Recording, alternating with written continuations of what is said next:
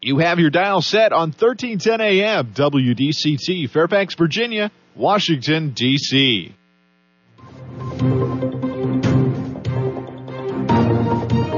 워싱턴과 미국, 그리고 세계의 흐름을 짚어보는 라디오 워싱턴의 시사 토크쇼. 워싱턴 전망대.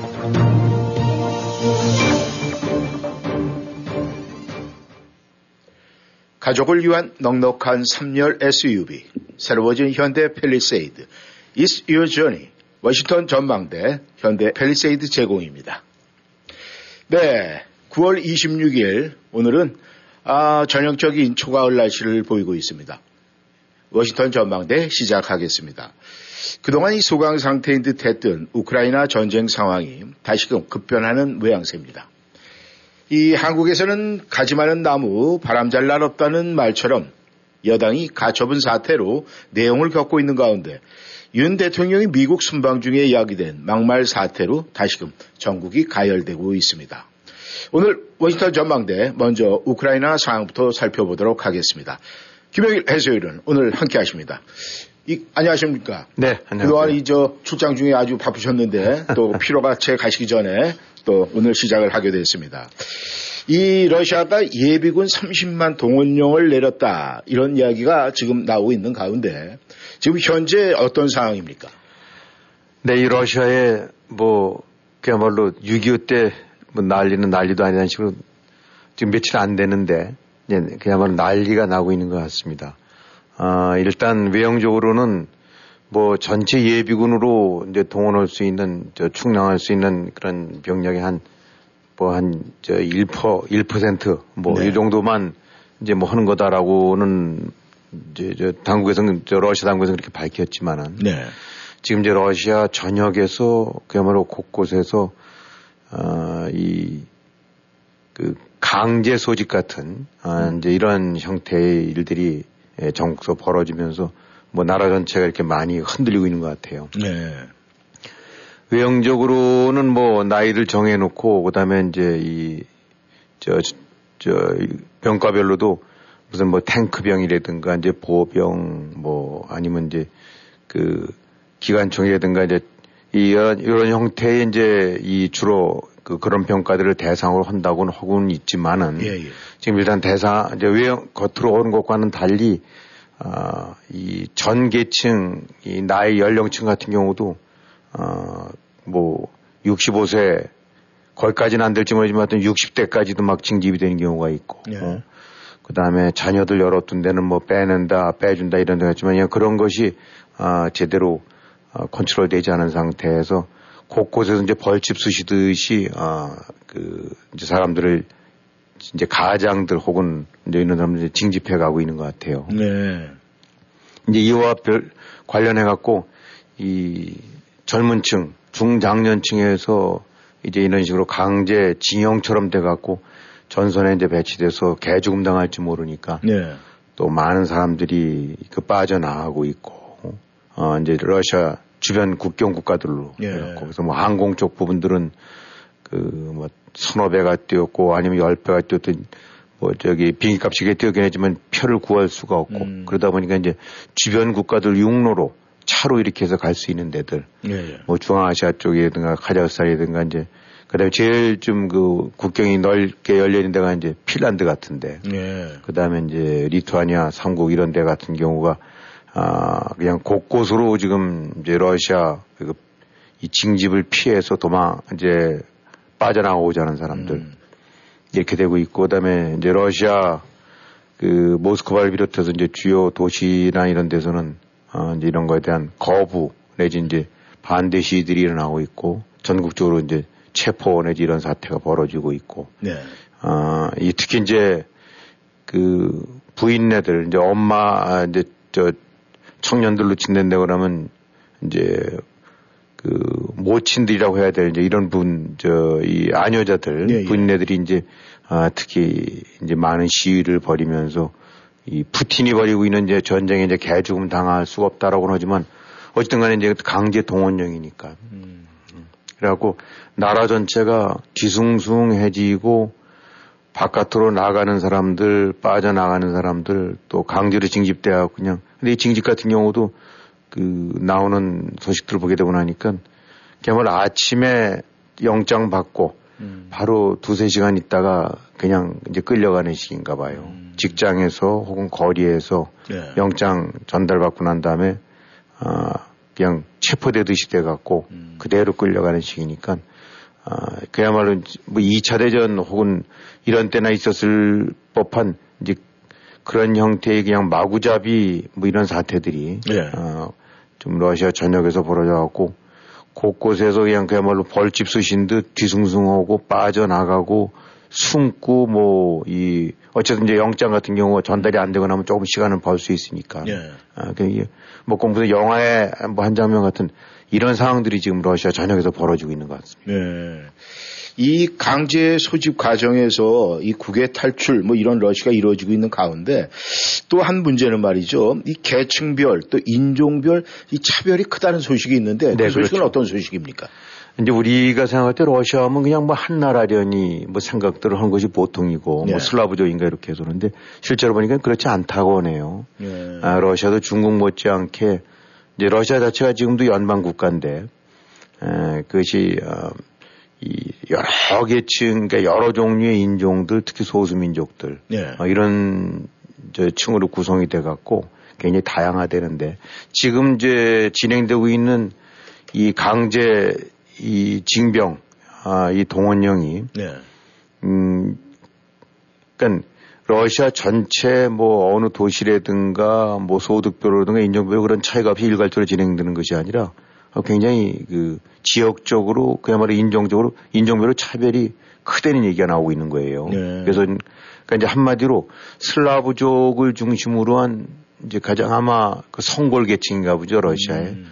그쪽 부분들은 확실하게 그 이제 그런 부분에서 좀, 좀 관대하거나 아, 융통성이 있고 네. 주로 어 이제 많이 끌고 가는 데가 그 소수민족 계층의 이제 그야말로 변방 지역들. 음. 그 다음에 소득이나 아, 교육 수준 같은 데가 낮은 층들. 네. 어, 이런 것들 이런 데 지역들 같은 경우가 특히 이제 동원이 음. 아주 매섭게 이제 이제 이렇게 진행이 되는 것 같아요. 네. 그러다 보니까 어, 예를 들어서 이제 직군별로도 차이가 큰데, 어, 맨 처음에는 이제 무슨 IT라든가 아주 네. 일부 어, 중요한 그 산업 분야에 있는 사람들을 뭐 뺀다. 아, 왜냐하면 이제 전체적으로 시스템이 돌아가기가 좀 어려운 부분들이 있으니까. 네. 이제 그런 걸 피한다라고 그랬는데, 아, 요게 이제 이른바 그 고소득의 그 화이트칼라 계층들, 음. 이런 데들 쪽은 아무래도 또 이제 슬라브족 중심의 그 메인 그 stream들이 많이 이제 찾아오고 있는 것 같은데 네. 이제 그쪽에는 반발도 그만큼 큰 거죠 여론도 악화되고 그러니까 그쪽 부분들은 아, 산업이 마비될 거를 피하기 위해서 일단은 그 이제 연령층도 좀 더 제한이 되고 훨씬 그 대상들이 이제 좁혀지는데 네. 어 근데 이제 하여튼 또 재미있는 거는 이래서 항공 부분의 종사자들 같은 경우는 음. 아, 이런 부분들이 없이 그냥 예, 그 원칙대로 진행이 된다는데 그거는 뭐냐면 항공 쪽 부분들로 탈출하는 사람들이 많고 그러니까 음. 어떤 점으로 봐서는 항공 부분은 그 동결이 되더라도 큰 문제가 없다. 네. 아, 뭐 하여튼 조금 에, 이제 묘한 상황인데 하여튼 종합적으로 얘기했을 때그 어떤 어드밴스된 부문들 어, 그러니까 이제 화이트 칼라 계층 중에서도 가장 업그레이드 된 쪽 계층들 네. 쪽은 그나마 좀 낫고 주로 이제 이 제조 부문 그다음에 농수한 부문 같은 음. 식으로 이제 아, 상대적으로 아, 이 저기 지적 혹은 소득 이런 쪽에 낮은 쪽들. 네. 그 다음에 아까도 말씀드렸지만 좀 러시아 같은 경우 한 120여 개 인종들이 그 존재한다는데 네. 특히 이제 소수 인종, 소수 민족 음. 이런 데 출신들로 많이 해가기 때문에 어, 그야말로 말은 동원령이고 러시아 전체라고는 하지만은 이 힘 있고 좀 빽이 있는 쪽 사람들은 음.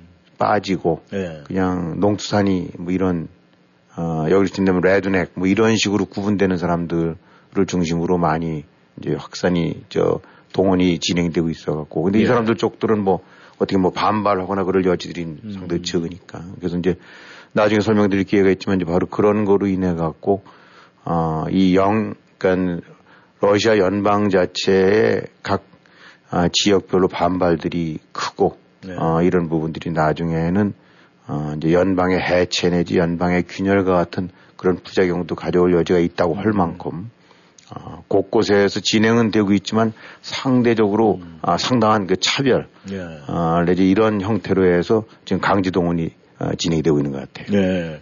어, 김 의원님 말씀대로라면은 이 고학력자라든가 이제 전문직 종사자는 좀 열애가 될 수 있다 이렇게 말씀을 하셨는데 네. 지금 이 러시아의 동원령 이 러시아 내부에서도 큰 문제가 있을 것 같은데 지금 현재 어떤 반응이 보이고 있습니까?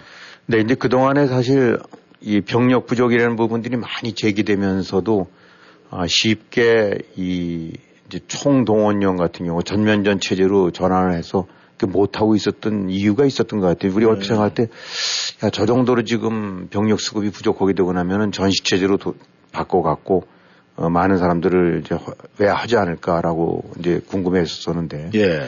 역설적으로 그런 얘기도 이제 그런 대목이 있는 걸 봤습니다. 이 서방 국가들 우크라이나 쪽에서도 총동원령, 이제 지금 이제 부분 동원령이라고는 하지만은 네. 어쨌든 동원령이 내려지기를 거꾸로 은근히 좀 그런 것도 염두에 두는 기대하는. 네. 그럼 이게, 이게, 무슨 역설인가? 병력 동원령을 내려갖고 음. 아, 이 많은 병력들이 차출이 돼서 보충이 되고 나면 그만큼 우크라이나 쪽은 어려운 게 아닌가라는 네. 부분도 있는데 여기서 이제 안고 있는 그 또 하나의 이제 또 다른 국면은 동원령이 내려지게 되고 나면 비로소 아, 이제 보통 사람들 같은 경우, 일반인들 같은 경우, 이 전쟁이라는 거에 크게 피부로 와닿는 일이 없겠, 없거든요. 네. 어쨌든 그 군인들이, 일부 군인들이 하는 거고. 음. 어. 그래서 이제 보통 그 시민들 입장으로 봐서는 군인이 아니거나 뭐 하여튼 군인 같은 그런 대상에서 제외된 사람들 입장에서는 자기한테 큰 피해가 닥쳐올 일은 일단은 강 건너 불과 같은 상태였었는데 네. 동원령이 내려지면서 이제 얘기가 달라진다는 거예요. 음. 이제는 아, 나이든 뭐 40대, 50대 얼마든지 여기서 지금 있는 거면 이제 그 고위 장교들 쪽 부분들 같은 경우는 60세 이상까지도 이제 대상이 되고 있는 것 같아요. 네. 그러니까 동원령으로 인해서 그동안에 아, 약간 방관하면서 남의 일처럼 여겨지던 일반 러시아 국민들이 비로소 다 발등에 불이 떨어지기 시작했다. 음. 그리고 지금 30만 명이라고 얘기를 하는데 예. 이게 이제 아니라는 거죠. 음. 겉으로는 30만 명 동원이긴 하지만 지금 진행되는 거로 봐서는 아, 그게 아니라 100만 명 혹은 그 이상이 해당이 될 수 있을 거고 동원령이라는 것이 부분 동원령이라는 것인데 얼마든지 상황에 따라서는 그 음. 대상이라든가 이런 걸 늘릴 수 있기 때문에 네. 그야말로 말만 부분이지 총 동원령과 음. 다름이 없는 상태고 네.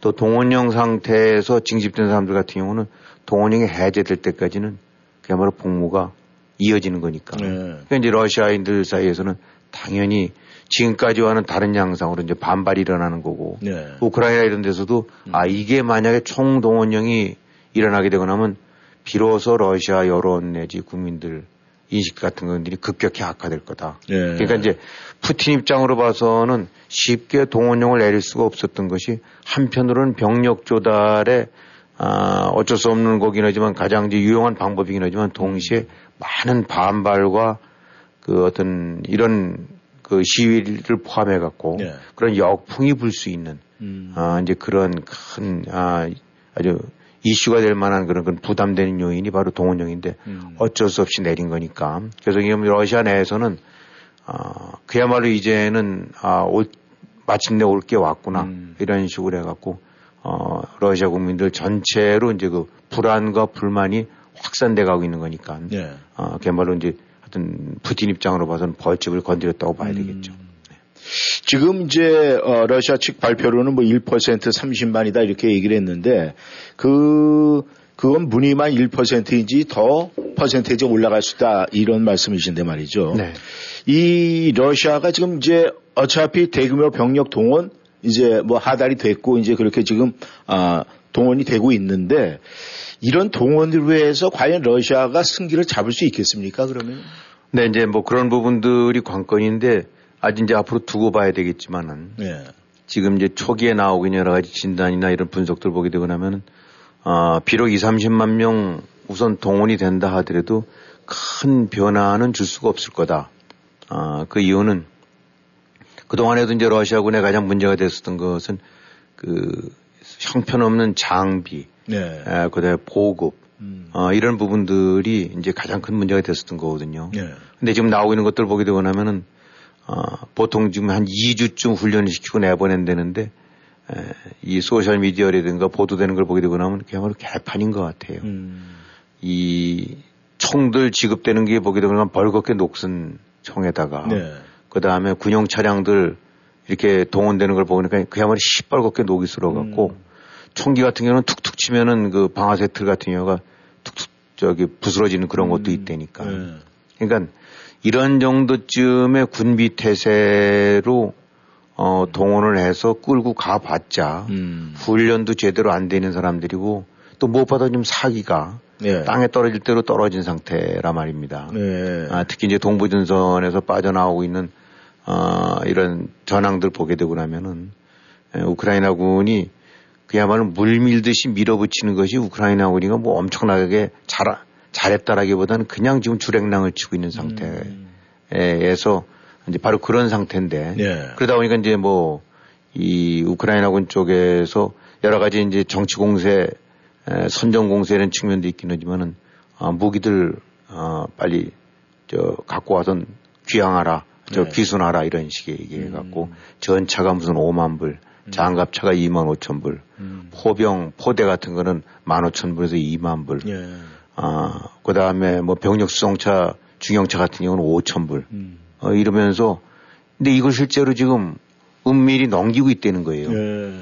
때문에 이런 정도의 사기이기 때문에 아, 이 이른바 정규군이라고 쓰는 사람들이 이 꼴이 이 꼴인 상태니까 네. 여기에 강제 징집된 아, 돈 이제 이 병력들 같은 경우가 장비 보급도 이런 것도 형편없고 음. 총기도 형편없고 훈련 상태도 안 된 이런 사람들을 현장에 투입해봤자 일단은 지금 본인들 말대로 아, 총알바지 수준밖에 안 되는 거다. 음. 그래갖고 아, 물론 이제 이저 전문가들 얘기로는 방어 현장 이제 전장 쪽에서는 일단 머릿수가 채워지고 예. 뭐 이런 부분이니까 그 남대로 역할을 할 수 있을 거 가 될지 모르긴 하지만 음. 공격이라든가 이런 형태의 그 적극적인 전법으로 나서는 데 있어서는 큰 도움이 안 될 거고 음.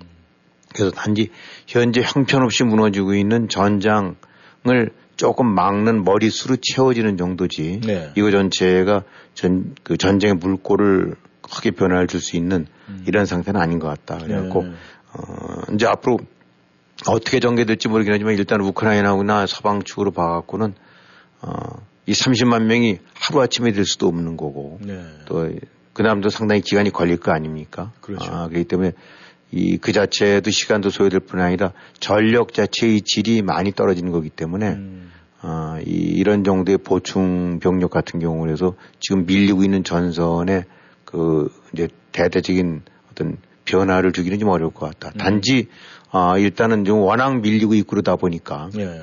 어떻게든 아, 이 물꼬를 조금 좀 바꿔보자 내지 어떻게 버텨보자라는 차원에서의 그 이제 병력 충원 정도지 음. 당장의 큰 전세에 아, 이거로 인해서 무슨 이제 역습이라든가 역공이라든가 이런 식의까지는 아, 될 거라고 지금 보지 않는 것 같아요. 네. 지금 현 상황에서도 이 병참이라든가 이 보급에 문제가 있다고 그러는데 지금 뭐 병력을 그렇게 증강해 놓으면 그 보급 문제 같은 건 쉽사리 해결이 될 것 같지 않은데 말이죠. 네. 이 점령지에 그 합병 투표 뭐 하겠다 뭐 이런 이야기도 있고 뭐 여러 가지로 지금 이 러시아에서는 뭐 여러 가지 방법을 쓰고 있는 모양 같은데 이 우크라이나 이 젤렌스키 대통령이 계속 언론에 지금 노출이 되면서 이야기를 하고 있어요. 네. 그렇다면 이런 모든 걸 봤을 때 이 서방에서도 뭐 정보력으로 다 알고 있을 것 같은데 이 서방 측의 반응은 어떻습니까? 일단 지금 설명드렸던 대로 병력 동원 자체 간에서는 큰 비, 이제 위, 아, 일대 전황이다라는 그런 위기의식은 없는 것 같고. 네. 어쨌든 간에 지금 나오고 있는 진단은 그만큼 지금 이제 푸틴이 다급해졌다. 음. 그 다음에 러시아군이 아, 명백하게 이제 지고 있는 거를 나타낸 증거다. 이제 급하니까. 왜냐하면 그 결국은 병력 총- 강제 동원이라는 것이 자체적으로 국내적으로 어, 얼마만큼 반발과 아, 그런 그 리스크를 안고 있는 일종의 아킬레스건과 같은 아, 그런 그 이중의 이제 양날의 칼과 같은 효과를 거기 때문에 그걸 어쩔 수 없이 푸틴이 빼들었다는 건 그만큼 이제 푸틴이 완전히 수세에 몰리고 있다라는 네. 걸 반증하는 거고 또 러시아군이 아, 이제 밀리고 있다는 걸 반증하는 그런 증거라고들 네. 어, 보고 있어서 크게 평가는 안 하지만은 네. 어쨌든 간에 이로 인해서 아, 이제 러시아가 사실상 전면전 체제로 전환한 거나 다름없기 때문에 이제 양상은 좀 달라진 거죠. 예. 그동안에는 이제 특수작전 이렇게 하면서 어찌든 간에 현재, 어, 충원됐던, 아, 이제 저, 가지고 있던 병력만으로 이제 메꿔보려고 그러다가 음. 지금 안 돼서 결국은 말은 부분이지만 이제 사실상 총동원 체제로 전환되는 거니까. 예. 이제 이로 인해서 그것이 어떻게, 어, 국민이 바뀌게 될지는 이제 새로운 단계로 어, 이제 접어들고 있다라고 이제 예, 보고 있는 것 같습니다. 네. 그다음에 이제 특히 이제 주민 그 투표 진행되고 있는 거 네. 지금 이제 30일 날 이번 금요일이 30일인가 그렇죠. 예, 예. 그때 이제 푸틴이 뭐저 이제 연설을 한다는데 그때 지금 예정되고 있는 거는 점령지에서 뭐 지금 뻔히 눈에 어, 다 보이고 있는 어, 이런 강제 투표, 네. 그 다음에 공개 투표 이런 걸 통해서 뭐 주민들이 러시아로 병합되는 거에 관해서 어, 뭐 절대 다수로 찬성을 한다. 음. 그런 명분을 내세워 갖고 이제 지금 원래 있던 동부의 이개주 정도에다가 네. 뭐 자포리 그다음에 저 헤르손 이런 지역들 역시 점령 지역 중에서도 역시 이제 투표가 진행돼 갖고 거기가 이제 러시아 영토로 선언을 하는 그런 이제 일종의 그 사기극이 벌어지는 거고 그것이 공식화되는 것이 이제 30일이란 말입니다. 네. 그렇게 되고 나면은 이 결국은 강제 동원과 이런 강제 투표, 음. 어, 이거를 하나의 전환점으로 돼갖고 이제 러시아가 푸틴이 이제 전쟁을 일단은 현재로서는 포기할 의사가 없고 네. 갈 때까지 가겠다라는 음. 이제 그런 거로 봐야 되기 때문에 아, 아까 설명드렸던 대로 지금 이런 류의 일련의 사태들 같은 경우는 전쟁이 이제 뭔가 마무리 수순보다는 네. 우크라이나의 우세를 통한 어떤 마무리 단계로 가기보다는 이제 새롭게 다시 불이 붙게 되는 음. 아, 이제 이런 중대한 어떤 변화의 하나의 변곡점이 될 수 있는 것들이기 때문에 네. 서방 측으로 봐서는 러시아가 지고 있다, 밀리고 있다라는 그런 어, 이그 그, 그 부분에서는 긍정적인 평가 외에 네. 이제 사태가 앞으로 어떻게 전개가 될지 음. 이제는 장담이 될 수 없는 네. 이제 바로 그런 그 국면에 접어들었다고 봐야 되겠죠. 네. 지금 러시아가 뭐 지금 어, 조금씩 조금씩 밀려가고 있는 건 분명한 사실인 것 같은데 이 그래서 그런지 이 핵전쟁 뭐 이런 소리가 수면 위로 조금씩 지금 그렇죠. 올라오고 있는데 말이죠. 앞으로 그럼 향후에 우크라이나 전쟁이 어, 김 의원님 보실 때는 어떤 방향으로 전개가 될 것 같습니까? 네, 지금 이제 이 제일 우려되는 국면으로 가고 있는 게 아닌가. 음. 그러니까 이 어찌든 간에 이제 지난 한 몇 주간에 걸쳐서 우크라이나군이 이제 대대적인 재반격을 하면서 동부 네. 쪽에서 많은 그 점령됐던 데를 탈환을 했고 남부 쪽에서도 역시 이제 포위를 해서 음. 그 러시아군 같은 경우를 고립시키면서 이제 크림반도까지 되찾겠다라는 이제, 이제 그런 의혹들을 보였거든요. 네. 그래서 이제 러시아가 조금 조금씩 밀려가는 게 아닌가 했는데 음. 어, 바로 이런 총 동원령이 내려졌고 예. 동시에 이제 이 그전에 크림반도에서 했던 식대로 강제 투표를 통해서 이제 러시아 영토로 편입시키는 조치가 진행되는데 예. 여기서 이제 가장 큰 문제점은 아 이렇게 궁지에 몰리고 있는 러시아 즉 푸틴이 다음에 어떤 수순을 취할 것인가. 음. 아, 지금 이젠 그냥 단순하게 부분적인 아니라 누가 보더라도 러시아가 완전히 이제 곤란한 상황, 코너에 몰리고 있다는 것은 틀림없는 사실이다. 음. 그렇다면 이제 푸틴이 과연 무릎을 꿇겠는가, 여러 가지 반발 내지 이런 걸 무릅쓰고 결국은 동원령이라는 이제 마지막 칼을 꺼내들었는데 여기서도 여의치 않을 경우 푸틴이 이제 취할 수 있는 거는 이제 핵이라는 위협, 이미 어차피 핵 위협이 나왔지만, 예. 아, 이 핵 사용이 될지도 모른다는 우려. 예. 근데 지금 어느 서방 측에서도 절대로 뭐 설마 에이 아마 그, 뭐 그럴리야라고 이제 하고 있을 수 있는 상황이 아니라는 거. 네. 푸틴이 어, 여러 가지 어떤 멘탈리티라든가 지금 처하고 있는 상황을 봤었을 때 일을 저지를 수 있는 여지가 완전히 배제된 건 아니다. 음. 이제 바로 이런 상황이 가장 지금 걱정이 되고 네. 어, 또 예측이 안 되는 그런 우려를 가질 수밖에 없는 상황들이 되는 거죠. 음. 그래고 어, 지금 이제 2차 대전 때 그 이제 마지막 단계에서 일본에 대해서 이제 핵이 사용이 됐었지만은 예. 지금 전문가들이 내리고 있는 평가는 여러 가지 국면들을 봤을 때 그때보다도 오히려 핵 사용의 필요성이 훨씬 더 푸틴 입장에서는 어, 높을 수밖에 없는 음. 어, 이런 상황으로 지금 국면이 흘러가고 있다는 거. 예.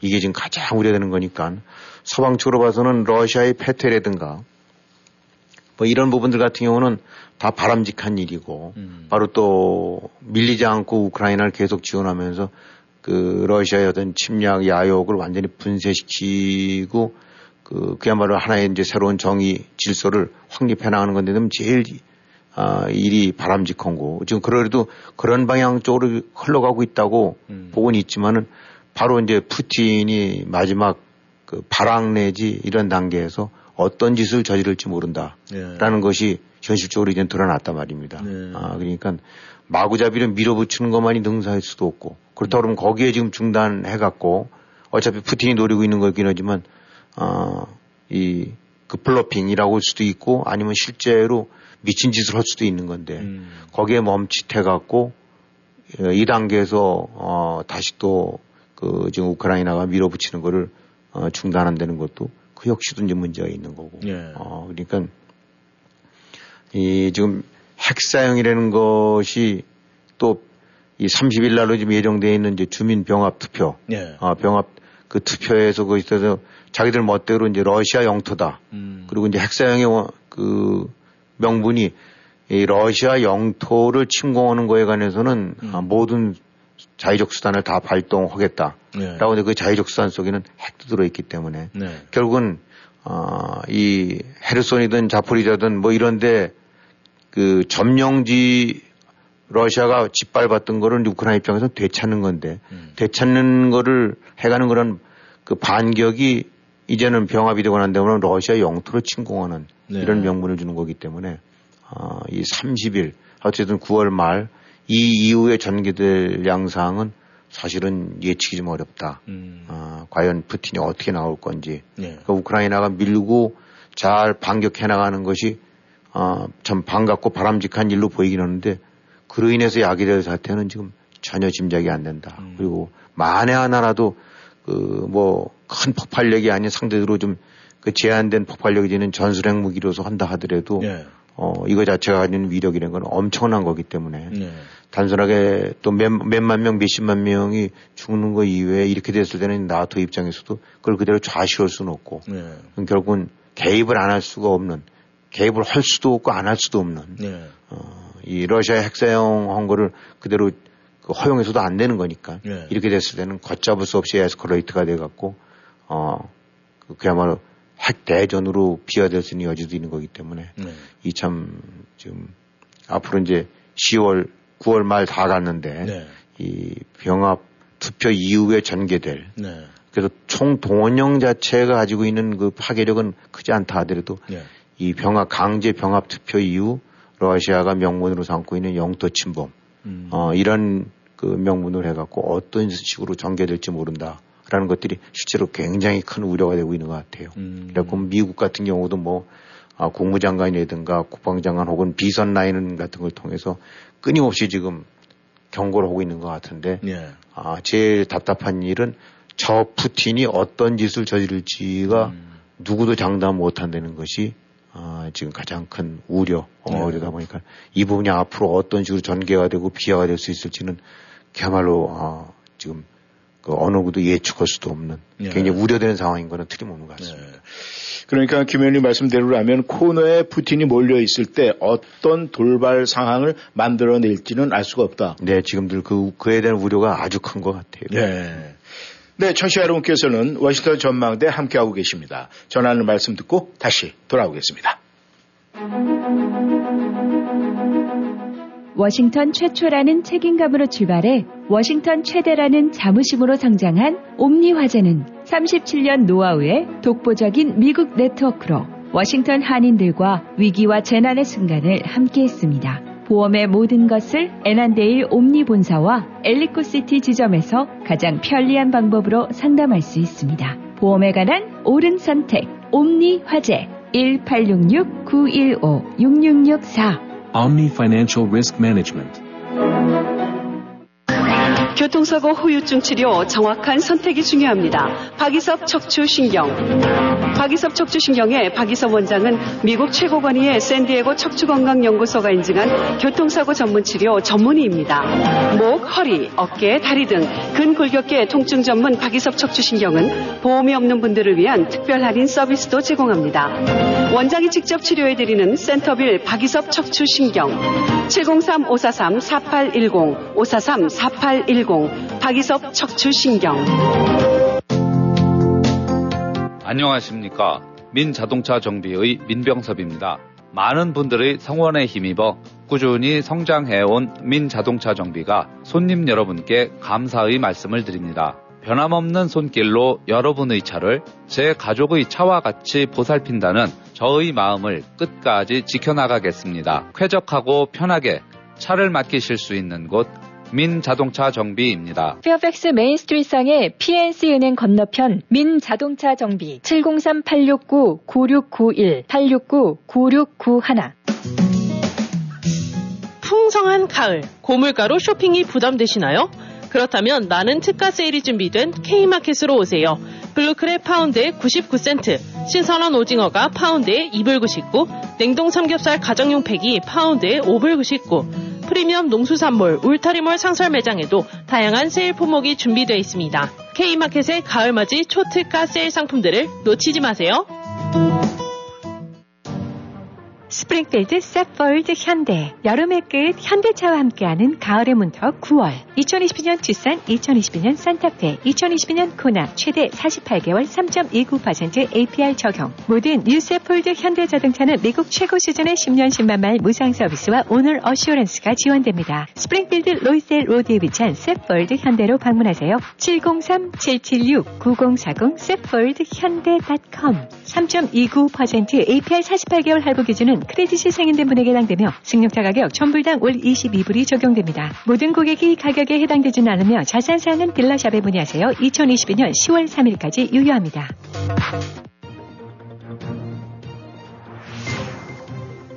여러분은 지금 라디오 워싱턴 그리고 미주경제 신문 대표인 김용일 해설위원과 라디오 워싱턴 콘텐츠 본부장 이구순이 진행하는 워싱턴 전망대를 함께하고 있습니다.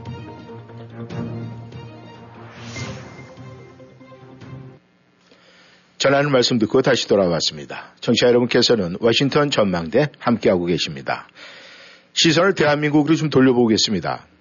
한국의 여당, 이 바람 잘 날이 없는 것 같습니다. 지금 이 가처분 사태, 김 의원님, 이 어떻게 진행되고 있습니까? 네, 일단 28일인가로 잡혀 있죠. 그러니까 내일 모레가 되나요? 예. 아, 그래서 그 뭐 가처분이기 때문에 원래 이제 가처분 같은 건 즉시 즉시 진행이 되는데 네. 아, 이제 어떻게 저 재판부가 그 결론을 내릴지 또 어- 언제 내릴지 모르겠어요. 네. 이 어쨌든 간에 이제 28일이 어떤 또 하나의 전환점이 될 수 있는 건데 네. 이 지금 가뜩이나 이제 1차 때는 인용이 됐기 때문에 이제 그 여당, 그러니까 이 국민의힘 당 쪽으로 봐서는 진 거란 말입니다. 네. 그래서 이제 결국은 비대위에 대한 그 정통성이 인정이 안 돼 갖고 직무 집행이 이제 정지된 거나 다름없 없지 않습니까? 예. 그래서 이제 이런저런 해서 당원 개정을 통- 통해 갖고 또 다시 이제 2차 비대위가 출범이 돼 있는데 네. 이걸 어떻게 이제 결론을 낼지 봐야 되는데 어 일단 재판부가 1차 그 이 가처분을 이제 심리했던 그 같은 재판부란 말입니다. 네. 그러니까 뭐 이 연장선상에서 봤었을 때 간단치가 않죠. 음. 아, 바로 이런 것들을 우려해 갖고 국민의힘 쪽에서는 이제 다른 재판부로 바꿔달라 해서 일종의 재판부 기피 신청을 냈지만은 네. 뭐 수용이 안 된 거나 다름없이 수용이 안 됐고 네. 이제 같은 재판부가 하게 되고 나니까 예단은 어렵지만은 지금 여러 가지 맥락이나 이런 거로 봐서는 그 이 가처분 신청이 인용이 될 가능성이 더 높다고 봐야 되지 않을까라고 음. 봐, 제가 봐야 될 것 같아요. 네. 그렇게 된다고 그러면 지금 이제 새롭게 출범한 또 2차 비대위도 그것도 이제 원인 무효나, 무효나 다름없는 네, 예. 그야말로 이제 문을 닫아야 되는 상황이 된단 말입니다. 네. 어, 그러니까 가처분 부분은 어쨌든 간에 이 지금 여당 입장으로 봐서는 큰, 그, 뭐, 결정적인 제동 장치가 돼버렸는데 네. 음, 그것이 이제 이 결국은 현재 어, 추산해 봤었을 때는 여전히 어, 당 쪽으로 불리한 어, 그러니까 당의 발목을 묶는 예. 이런 사 이런 상황 쪽으로 음. 그 결론이 나지 않을까라고 이제 짐작이 되는 거니까 이게 참 이 당 입장으로 봐서는 어, 큰 일을 앞두고 있는 거고 어떻게 보면 난감하게 짝이 없는 상태를 지금 맞고 있는다고 봐야 되겠죠. 네. 이 여당의 이 국민의힘에서는 뭐 또 윤리위원회 뭐 개최 문제 이런 것도 아 지금 노출이 되면서 굉장히 이제 시끄럽고 정말 말씀대로 바람잘 날이 없는데 이 가처분 결과에 따른 이 전국의 예상 변화는 분명히 아 짚고 또 생각을 하고 준비를 하고 있을 것 같은데 어떻습니까?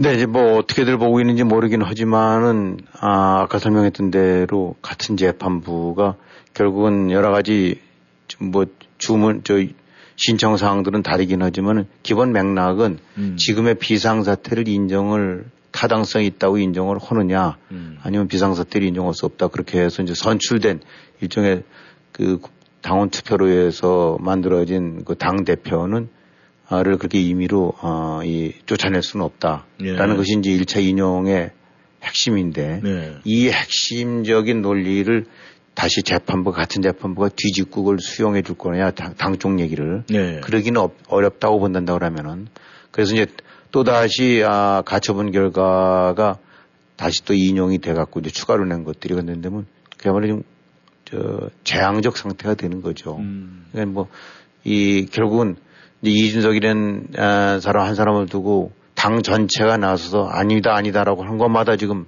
그렇게 된다면 결국은 다 뒤집혀지면서, 네. 음, 결국은 그 당의 정통성, 내지 어떤 그 합법, 뭐, 당이 이제 그 공식적으로 발발하고 있는 스텝이나 이런, 이런 것들이 다, 아, 이제 거부되고 있는 사태가 되는 거니까, 음. 이 참, 어, 그야말로 이 난리가 나고 있는 거나 다름없는 이제 상태인데요. 물론 여기 이제 대비해서 주호영 뭐 이렇게 원내대표를 선임을 해갖고, 예.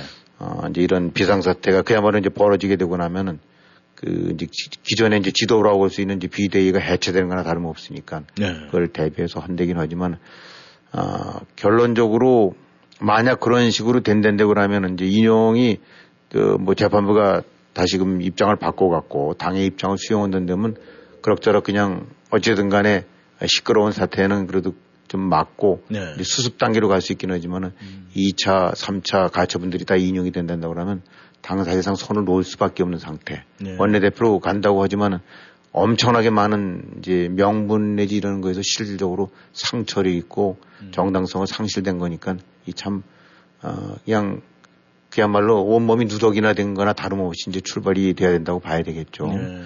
그렇다가 지금 뭐 비슷한 시, 시골에 저 시점으로 해서 이제 그 윤리위원회가 개최가 된다는데 이준석 전 대표에 대해서 예, 예.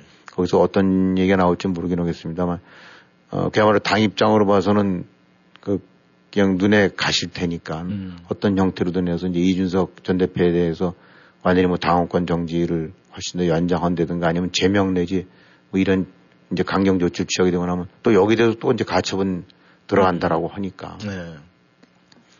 아, 지금 전망은 뭐 쉽지는 않습니다만 당 쪽에 손을 들어주는 쪽의 결과가 나오기보다는 인용될 수 있는 가능성이 높다고 본단다 그러면 음. 여기에다가 또 윤리 쪽에서는 이제 이준석 전 대표를 이제 내 밀쳐내는 이런 식으로 결론이 나온다고 본단다 그러면 아, 글쎄 이게 뭐 어떻게 첩첩산중이라고 해야 될까요? 음. 그냥 그 최악의 상태를 당 지도부라든가 당의 어떤 어떤 공식적인 그, 그 어떤 동력 이런 부분들은 이제 완전히 그 상실되는 게 아닌가. 음. 그러니까 나아가서 이거는 당, 당에 마비되는 것 뿐만이 아니라 지금 취임한 지 얼마 안 된 새 정부. 네. 특히 이제 집권 초기에 가질 수 있는 어떤 그 새 정부의 각종 정책 추진 내지 특히 이제 각종 그 현안들 비례든가 전 정권이 가지고 있었던 네. 이런 것들을 이제 척결을 해가면서 그 뭔가 새 정부의 어떤 뜻과 이런 의지를 펴야 될 제일 중요한 시점 아닙니까? 예. 그리고 이제 집권한 지 얼마 안 됐을 때는 바로 그런 거를 뒷받침할 수 있는 힘이 가장 충만하게 차 있을 때인데 음. 아, 그야말로 집권 초기 황금 같은 시간이 당 내부에서 이리저리 그냥 그, 그말 콩가루 집안처럼 되면서 모든 그 어떻게 보면 국정의 초점과 이 관심, 그 다음에 동력이 음. 다 글로 몰려가면서 음. 블랙홀처럼 지금 다 빨아들인 거죠. 네. 그러니까 새 정부가 뭔가를 일을 펼치고 전개해 나갈 수 있는 동력을 완전히 상실되고 있다고 봐야 되겠죠. 네. 아, 그 이명박 정부가 출범한 지 얼마 안 돼갖고 그때 그 저기 광우평 사태 때문에 그냥 그 뭐 펀치 한다 머리 의도맡듯이 그냥 띵 해갖고 음. 결국은 방향을 못 잡았는데 그와는 다른 차원에서 지금 윤석열 정부 같은 경우가 이 만약 그런 사태가 일어난다는데 그러면 네. 그야말로 그냥 국정 장악 내지 국정 운영 동력 부분들이 음. 바닥으로 내동댕이 쳐버리는 네. 그런 상태를 맞지 않을까 싶어요. 네. 하여간 여당 내에서 이 피로감도 굉장히 누적이 되어 있고 또 이 이준석 전 대표의 그 입을 통해서 나오는 얘기에도 이 국민 많은 분들이 굉장히 피로감을 좀 호소하는 그렇죠. 것 같습니다. 네. 그런데 이제 국내적으로 이런데 또 국외적으로 볼 때는 말이죠. 이 윤 대통령이 이제 해외 순방을 했는데 해외 순방 중에 이 막말 소동이 터졌어요. 네. 그래서 여권에서는 이 엎친 데 덮친 격이 된 것 같은데 이 부분에 대해서는 어떻게 생각을 하십니까? 네, 근데 그뭐 사실 그 진짜 무슨 말을 한 건지 그 워딩이 뭔지가 지금 명확하게 규명이 되지 않지 않습니까? 예. 어, 방송 보도로 봐서는 자막 같은 거로 나온 거로 봐갖고는 이게 참 뭐 입으로 표현하기 어려운 민감, 민망한 말들이 예. 되는데 이제 또 뭐 대통령실 그러니까 그쪽에서는 아니라고 얘기를 하고 있고 예. 예. 근데 어떻게 말을 하고 그 녹음한 부분들이 얼마만큼 이제 애매모호한지 모르긴 하지만 이게 한, 같은 말을 두고 이제 서로 다른 그 용어 그 저 워딩이 나오는 만큼 이렇게 애매 그 이제 참 이해는 안 가요. 예, 예. 실제로 정말 어, 어떤 말을 했는지는 모르겠는데 예. 어, 자우전 그로 인해서 어, 지금 전개되고 있는 후유증이라든가 여파는 또 참 크다고 봐야 되겠죠. 예. 어, 근데 그 중에서도 특히 뭐 그것이 뭐 미국 대통령을 지칭한 건지 미 의회를 지칭한 건지 아니면 뭐 한국 쪽 야당 혹은 한국 국회를 지칭했던 얘기도 있고 음. 또 그랬다 하더라도 그것도 문제고 예. 그거 이외에도 뭐그 저기 그다음에 그거 이외에도 뭐 굉장히 민망하다는 식의 네. 쓴그 그 말, 네. 아그 참 방송에도 쓰기 어려운 말들인데 네. 그런 것이 어쨌든 대통령 입에서 나왔다 이런 분들 같은 경우는 아 이게 모르겠어요 이제 정치라는 것이 항상 보게 되고 나면 그 비슷한 류의 패턴 뭐 이제 이 자식 쪽이라든가 측근 쪽의 문제라든가 비리 문제라든가 뭐 또뭐 뭐 이런 것들 대충 유형이 그저 늘 터지는 거 보게 되고 나면 네. 또 그게 그거고 옛날에도 일어났던 일인데 지금 다시 이런 거는 네. 초유의 일이라서 음. 어, 이 대통령의 막말이나 이런 부분들 같은 경우는 뭐 제가 좀 저 가만히 생각해 봐도 그런 저 그전에도 이런 부분들이 있었던가 싶은 별로 음. 기억이 에, 이렇게 딱 집어낼 수가 없는 상태인데 네. 이게 좌우지간 이 가뜩이나 지금 가처분이나 이런 거리에서 당이 콩가루처럼 돼버린 상태인데 네.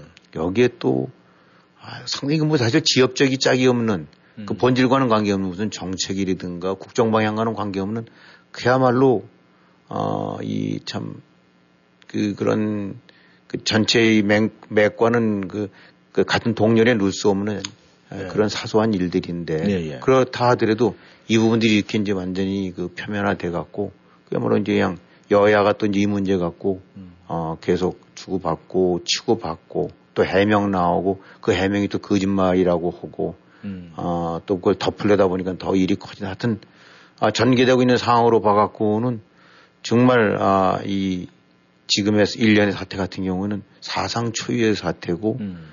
어, 윤석열 정부 입장으로 봐서는 그 가처분 외에 또 다른 또 하나의 이제 태풍처럼 음. 아, 이 국정 장악력이라든가 국정의 이 대통령의 권위 정통성 이런 것들을 그 지금 이렇게 좀 먹고 있는 네. 어, 어, 그런 사태가 또 다시 같이 동시에 벌어지고 있는 것 같아요. 네. 네, 뭐 지금 이 정권을 쥐고 있는 윤석열 대통령이나 또 야당 대표를 아, 지금 아, 하고 있는 이재명 대표나 이 막말은 뭐 거의 수준이 똑같다 뭐 이런 얘기도 나오고 있는데 말이죠. 여권 내 이런 모든 소동 또 이런 사태 이것은 우리가 이 쉽사리 그냥 넘어가긴 좀 그런데 말이죠. 네. 지금 김 의원님께서는 이런 소동과 이런 사태 어떻게 평가를 하십니까? 글쎄 우선 이제 어떤 워딩이 오갔는지를 정확히 모르니까 함부로 얘기하기는 어렵습니다만 네. 어쨌든 간에 그래도 지적될 만한 이제 그런 비속어 같은 경우 가 사용된 거는 틀림이 없는 것 같은데 네. 그래서 이제 제가 봤었을 때는 과거에 이제 이런 전례가 뭐 그렇게 딱 있었다라고 얘기할 수 없을 정도로 이거 자체가 좀 이례적인 거긴 하지만은 뭐 그런 말을 그런 말이 던져지고 이제 그런 말이 문제가 된 것도 그것도 문제이긴 하지만은 그 이후에 대응이나 이런 부분이 정말 문제인 것 같아요. 제가 봤었을 때는.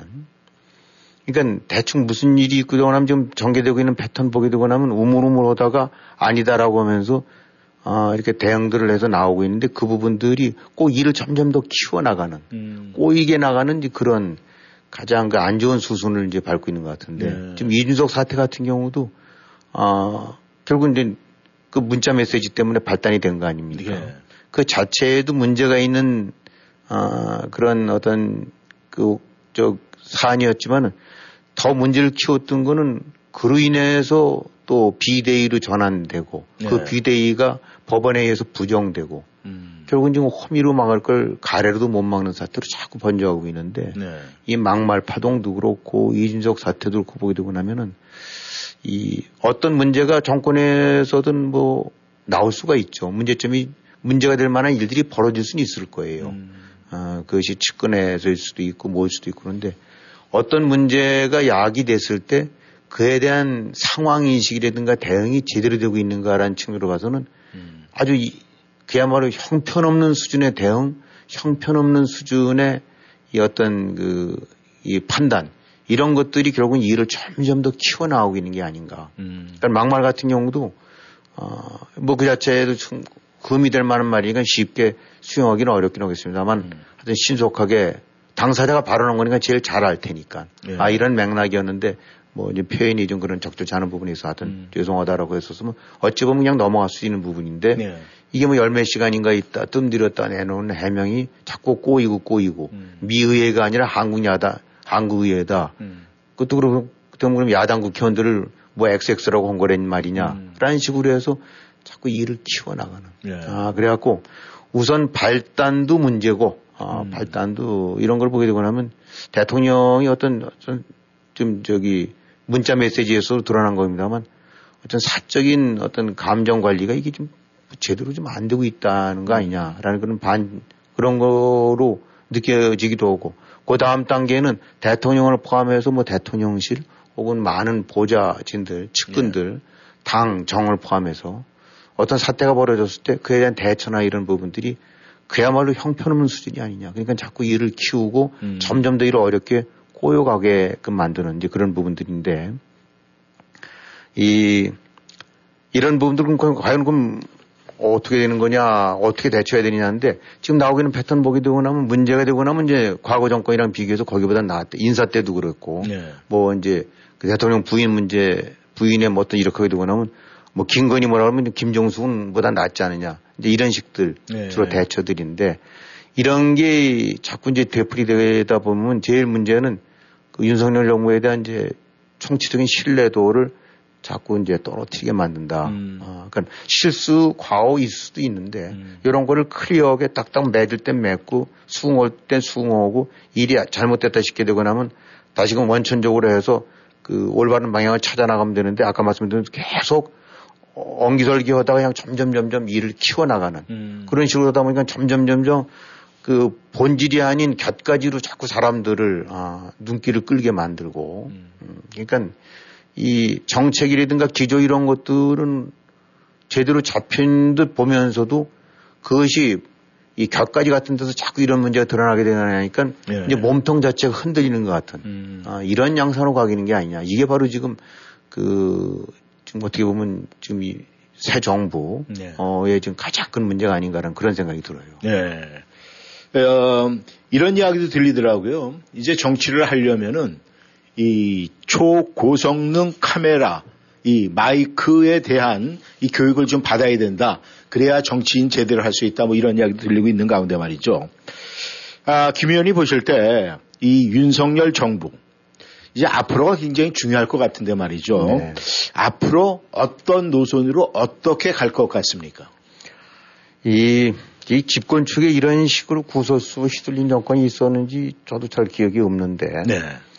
하여튼 제일 지금 큰 문제는 가장 중요한 국가의 이 뭐 안보 정책, 외교 정책, 그 다음에 이 무슨 일자리 만드는 정책, 부동산 정책 이런 굵직굵직한 정책 현안 중심으로 국정이 아 주목을 받고 혹은 비판을 받을 수도 있는 거지만 네. 즉 항상 어떤 국정 현안을 두고 오가는 어떤 그 이슈들의 핵심이 그런 게 아니라 이 가십성 뭐저 대통령 무슨 뭐 귀걸이가 어땠느니 목걸이가 어땠느니 뭐 어디 갔느니 뭐 이- 이런 식으로 해서 이 해프닝 가십성 해프닝이 국정을 뒤덮고 있다는 거 네. 이거 사실 굉장히 중요한 지금 그 거라고 봐야 되겠어요. 네. 이게 왜 그러냐. 처음에는 사실은 그렇게 사람들이 생각할 수 있습니다. 뭐 대통령 처음 하는 거니까 음. 또뭐 이러다 보기도 하면 뭐 그런 실수 내지 그런 류의 그 어떤 좀 구설수가 될 만한 것들이 있을 수 있다고 보는데. 네. 아, 근데 이게 지금 어찌든 간에 계속 꼬리를 물고 이어지거든요. 네. 그리고 더 중요한 거는 아, 바로 이것의 출발점들이 대통령 본인과 바로 대통령 부인 뭐 이런 식의 가장 핵심 내지 이런 데서 바로 이런 문제들이 비롯된다. 네.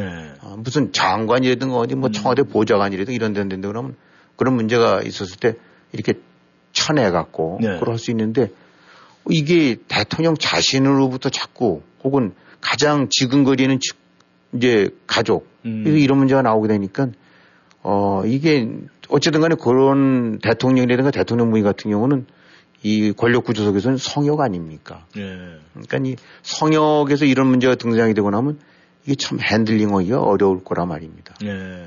뭐 보좌진도 그럴 거고 어 근데 결국 이런 부들이 되풀이 된다는 거 보면은 아이 지금 짧은 기간밖에 안 됐지만은 그 주변에서도 그래도 많은 사람들이 어쨌든 그 조언도 하고 여러 가지 뭐 지- 직원도 그럴 텐데 네. 그런 부분들이 잘 먹히지가 않는 게 아니냐. 음. 결국은 성역이 언터처블식으로 지금 되고 있는 그런 반증 아니겠느냐라는 예. 생각이 드는 거죠. 음. 이, 뭐 우리 역사에 보게 되고 나면 과거에 이렇게 우리 왕조 조선 왕조 섰거든 이렇게 왕 왕들이 절대적인 권력을 휘두른 것 같긴 하지만 사실은 뭐 사관원이라든가 뭐 그다음에 유생들 뭐 상소문들이 하고 그다음에 아침 저녁으로 그 대통령 교육시키는 아 대통령 이제 왕 교육시키는 뭐 경연 같은 것들도 있고 네. 이런 모든 것들이 제도적으로 그 왕권의 절대화라든가 성역화를 막는 장치들이 그 긴밀하게 가동이 되면서 아 그런 거에 대한 견제 역할을 했거든요. 네. 그럼 현재 지금 이 윤석열 정부에서 어 이게 뭔가 견제 세력이 작동하고 있는가, 견제 장치가 작동하고 있는가가 이제 의문을 들게 만드는 거예요. 네. 그러니까 대통령의 이런 말, 그 다음에 대통령 주변의 행태 이런 부분들이 완전히 아, 이 가장 고도로 잘 통제되고 잘 그 이것이 컨트롤되고 있는가라는 부분에 대한 의구심이 드는 드는 그 이유가 바로 그렇다면 이거는 그야말로 누군가 지금 건지지 못하고 그냥 어떻게 고삐를 잡을 수 없는 상태로 이렇게 뭔가 이렇게 툭툭 터져 나오는 게 아닌가. 네. 이제 이런 부분들이 생각이 나는 저 그런 느낌을 갖게 되는 거죠. 네. 그래서 근데 바로 이제 성역이라고 말씀드렸듯이 이거는 이 그런 관료 체제 하에서 그다음에 이 대통령이라는 절대 권력자 앞에서 거기에 아니요라고 이거를 고개를 지켜들면서 직관하시는 사람들이 사실 많지가 않거든요. 네. 어, 그거 견디지도 못할 거고. 음. 그러니까 결국은 뭐냐면 이 권력자가 알아서 스스로 통제를 하고 주변에 이 자기 주변을 잘 관리하고 본인부터 포함해서. 네. 근데 이제 그게 지금 그런 과정, 그런 부분이 어딘가가 이 완벽하게 통제가 되고 있지 않은 게 아니냐라는 느낌을 이제 갖게 된다는 거죠. 네. 결국은 이 어떻게 그럼 해야 되느냐. 이거는 어 그야말로 주변에 있는 사람들이 목 내놓고 그렇게 이 할 수 있는 충원 충간을 할 수 있는 사람들이 없다고 한다고 그러면은 결국 이제 대통령 자신이 스스로 해야 되는데 예. 아 이게 과연 지금 할 수 있는 지금 여러 가지 계속되는 패턴을 보게 되고 나면 그런 부분이 이게 제대로 되고 있는 건가. 특히 이제 대통령 부인 같은 경우는 이건 더더욱 함부로 아마 주변에서 건드리기 어려울 거예요. 네. 어, 누구든 어, 이 이 저 보통 가, 그냥 일반 시민들 저 보통 가정들 사이에서도 함부로 그 남의 집 부인 두은 음. 그 얘기 뭐 할 수 없는 거 아닙니까? 네. 근데 하물며 지금 대통령 부인이 왔는데 뭐. 근데 지금 여기서 얽혀 있는 문제가 이리저리 그것이 어떻게 보면 그 역공이라든가 모함 차원에서 어 있을 수 있는 것들도 있긴 하지만은 네. 이 사실은 뭐 무슨 논문 문제 뭐 어디 저기 공사 관여됐던 문제 인사 관여됐던 무슨 관저 수리에 이권이 관여됐다 뭐 그다음에 비싼 그 저 장신구 이런 문제들 같은 경우 끊임없이 지금 거론되고 있지 않습니까? 네.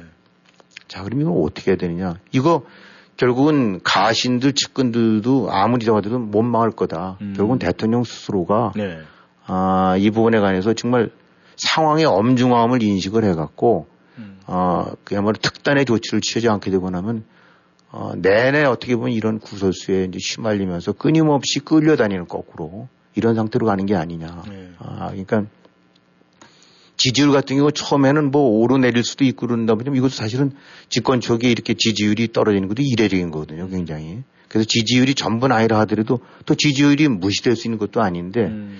결국은 지금 같은 시기에 끊임없는 구설수, 가십성이지만은 이런 것들이 특히 대통령과 대통령 주변에서 이렇게 흘러나오게 된다고 그러면은 어, 이 결국은 천하장사가 없겠다. 그래서 결국은 이제 앞으로 좀 모두 제대로 갈래려고 하면은 네.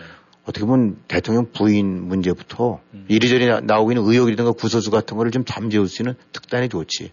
그냥 특별 감찰관을 저희 임명을 해갖고 아주 우리 집안을 샅샅이 해서 앞으로는 조사하고 엄중하게 단속시키겠다는 그런 조치를 취하든가 아니면 그 무슨 논문 같은 거 되거나 하면 정말 학이라도 반납하든가. 뭔가 특단의 조치가 대통령한테 나와야 된다. 그렇지 않게 되거나 하면 장담이 안 되겠다. 장기적으로 봐서. 네. 그런 느낌이 드네요. 네, 감사합니다. 아, 김 의원님 말씀대로 예, 정책이 가십에 의해서 가려졌다. 이것이 대한민국 정치의 현실입니다. 이 피곤하실, 아, 피곤하실 텐데 수고하셨습니다. 네, 수고하셨습니다. 네. 어시선 전망대 여기서 인사드리겠습니다. 안녕히 계십시오.